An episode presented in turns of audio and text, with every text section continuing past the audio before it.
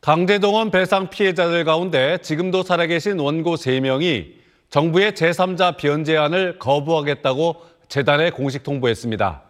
정부 해법을 놓고 진통이 커지는 양상입니다. 김아영 기자가 보도합니다.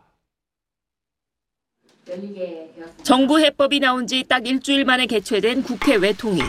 한일 정상회담 이후 방일 성과까지 한꺼번에 논의하자고 여당이 반대하면서 결국 야당 단독으로 회의가 진행됐습니다.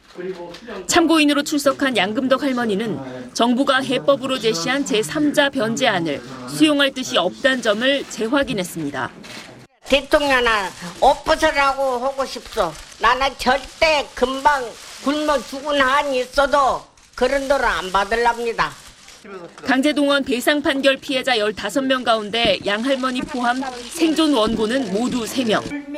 역시 미쓰비시 피해자인 김성주 할머니와 일본제철 피해자인 이춘식 할아버지는 대리인들을 통해 제3자 변제의 주체가 될 일제 강제동원 피해자 지원재단에 정부안을 거부한다는 입장을 공식 통보했습니다.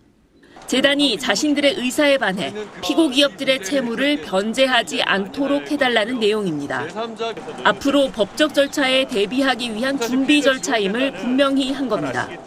어, 나중에 법적 분쟁에 대비해서 혹시 일방적 공탁이 이루어질 경우 어, 제3자 변제를 허용하지 않는 의사표시를 전달했다. 그런 것들을 저희가 증거로서 확인하고요. 일본 제철에도 제3자 변제를 거부하는 내용 증명이 발송됐고 미쓰비시에는 보내는 안을 검토 중이라고 밝혔습니다. 생존 원고 3인이 법적 분쟁을 감수하겠다는 의사를 공식화한 만큼 정부 해법을 둘러싼 진통은 커질 걸로 예상됩니다. SBS 김아영입니다.